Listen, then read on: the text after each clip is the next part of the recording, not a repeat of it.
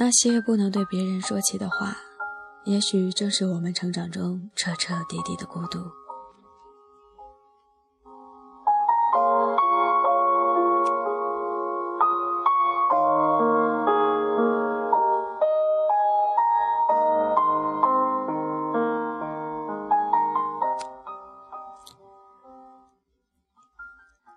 亲爱的听众朋友们，大家好，欢迎来到荔枝 FM 四七四九幺五，谁的青春不迷茫？感谢您的收听，我是没头脑。今天呢，还是要和大家一起分享刘同的新书《你的孤独虽败犹荣》第五章：走一条人迹罕至的路。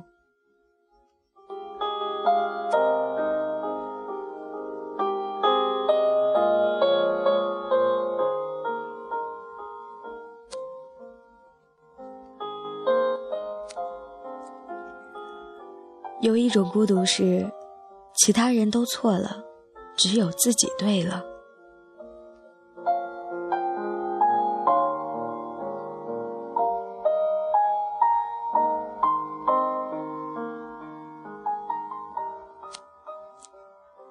接下来要和大家一起分享的文章是：下雨了别跑，反正前面也是雨。有时候。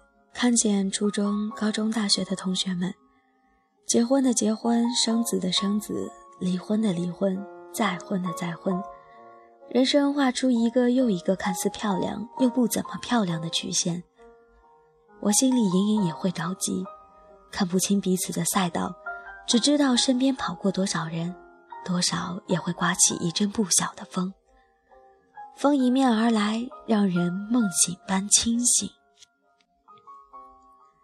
你看，他的儿子都会叫爸爸了。你看，他都已经生了两个孩子了。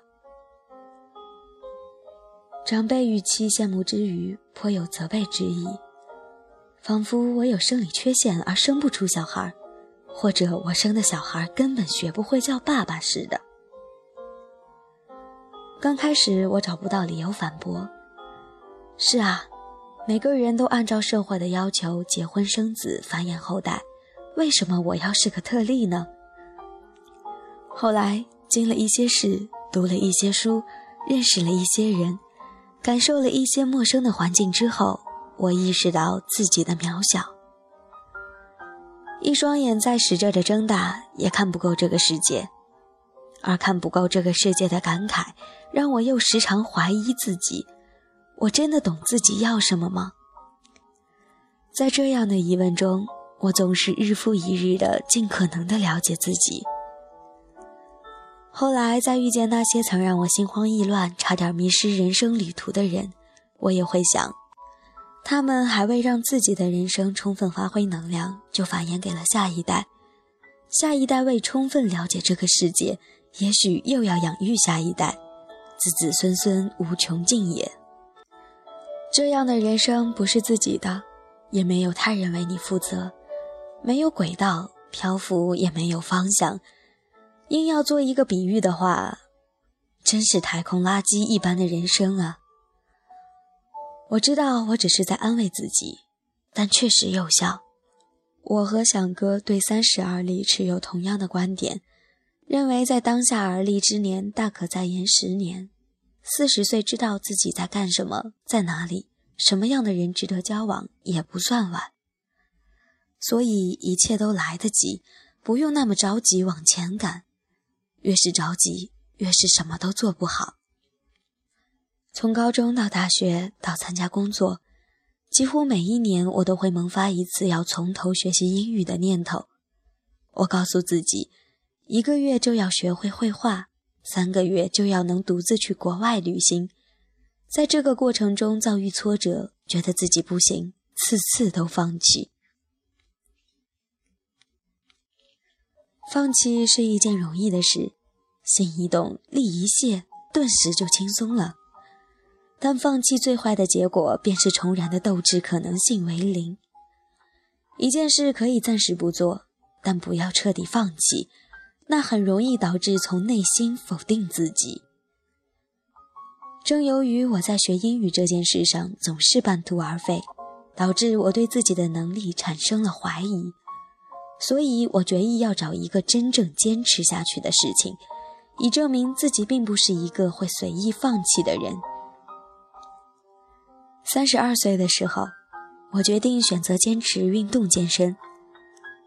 为了不在运动这件事情上摔倒，我开始思考如何克服放弃这个恶习。跑步机需要跑二十分钟，到第十二分钟的时候完全坚持不下去，我就在心里默默的念叨：如果坚持不到二十分钟，我负责的节目就会被公司停掉。为了不让自己的节目被停掉，我就努力使劲儿崩溃喘大气，死也不放弃地朝二十分钟的光亮处奔跑。越过最后一秒时，我长舒了一口气。告诉自己，你救了中国娱乐报道，你救了那群特别拼命工作的小伙伴，你真是人民的英雄啊！你太有毅力了，必须给你点个赞。如果旁边有人留意到我微笑谦逊的表情，一定觉得我傻爆了。后来就发展到举杠铃举不到二十下，我就默念：举不到二十下，下一本书销量就会很差。然后就会举二十五下，最后代表出版社感谢自己创造的销售奇迹。做俯卧撑一次做不到五十下，我就默念：做不到五十下，今年的感情注定不顺遂。然后一口气做了五十五下，遥望远方，赞美自己的感情也太一马平川了。我总是设定标准去挑战自己最不能接受的结局。然后死扛。一个星期，一个月，一年，渐渐的，我从每年都浪费一张健身卡，到现在一周不去三次健身房就不自在。同事问：“为什么你能坚持下来呢？”我觉得也没什么别的办法，就是前几次你特别认真的练习，然后就能看到自己身体的变化。付出有了回报，自然就有了信心。信心若是持续，必定会得到他人的肯定，他人的肯定最终会成为惊喜。只不过太多人看到好处才付出，他们不知道，大部分事情都是付出了才会看到好处。有人说，有结果的付出叫付出，没结果的付出叫代价。其实，在年轻的时候，无论有没有结果，都要去付出。除此之外，好像也没有什么别的选择。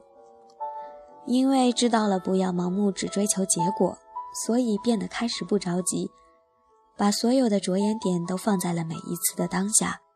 只有对自己的每一次行动负责，才会收获一个美好的结果。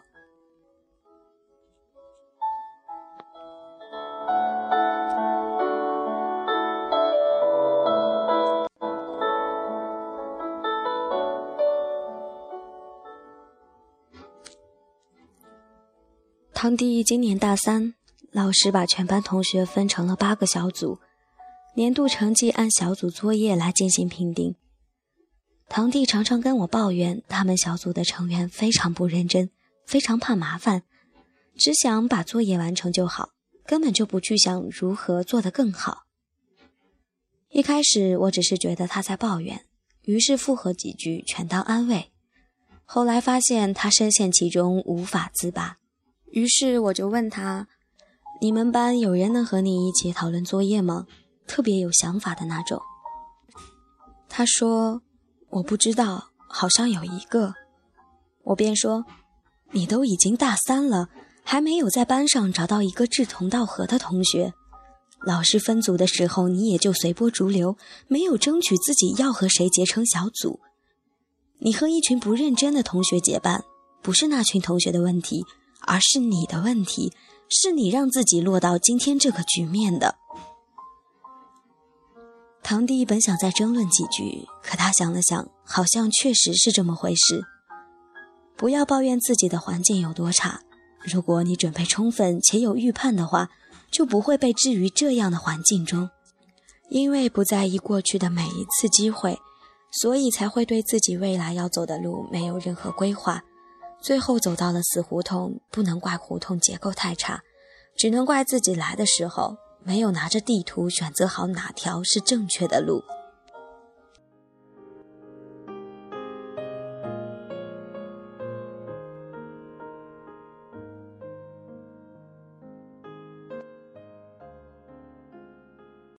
记得小学时在操场上玩，突然天降大雨，所有人都发了疯似的朝教室里跑。然后阿伟在后面说了一句：“跑也没用，反正前面也全是雨。”然后我就停了下来，和他一起走回了教室。后来遇见一些事，我知道躲也没用，跑也没用，心情不好没用，抱怨也没用。不如干脆安下心来，慢慢的走在雨中，看每一滴雨掉下来的样子，打在身上的样子，见到泥土的样子，闻闻真正的雨的味道。现在也是，每当很焦虑时，我就会想起阿伟说：“逃也没用，反正前面也全是雨。”于是释然微笑，做好当下每一件事。自然就会雨过天晴。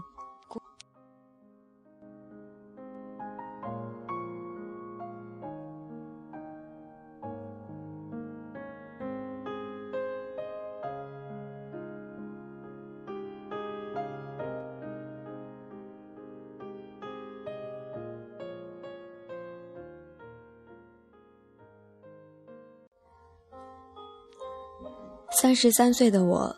看见比我小十二岁的同事也开始实习了，心里的感受甚是奇妙。一方面觉得自己是长辈了，要稳重、成熟、威严；另一方面又把他们当成同龄人，想说什么就说什么。人之所以会变老，并不是外界给了你多大的压力，给你再多的压力，你无所谓的话，也是百毒不侵的。但只要自己有一点妥协，一切就会慢慢变了。人都是被自己弄垮的，这句话还真是没错。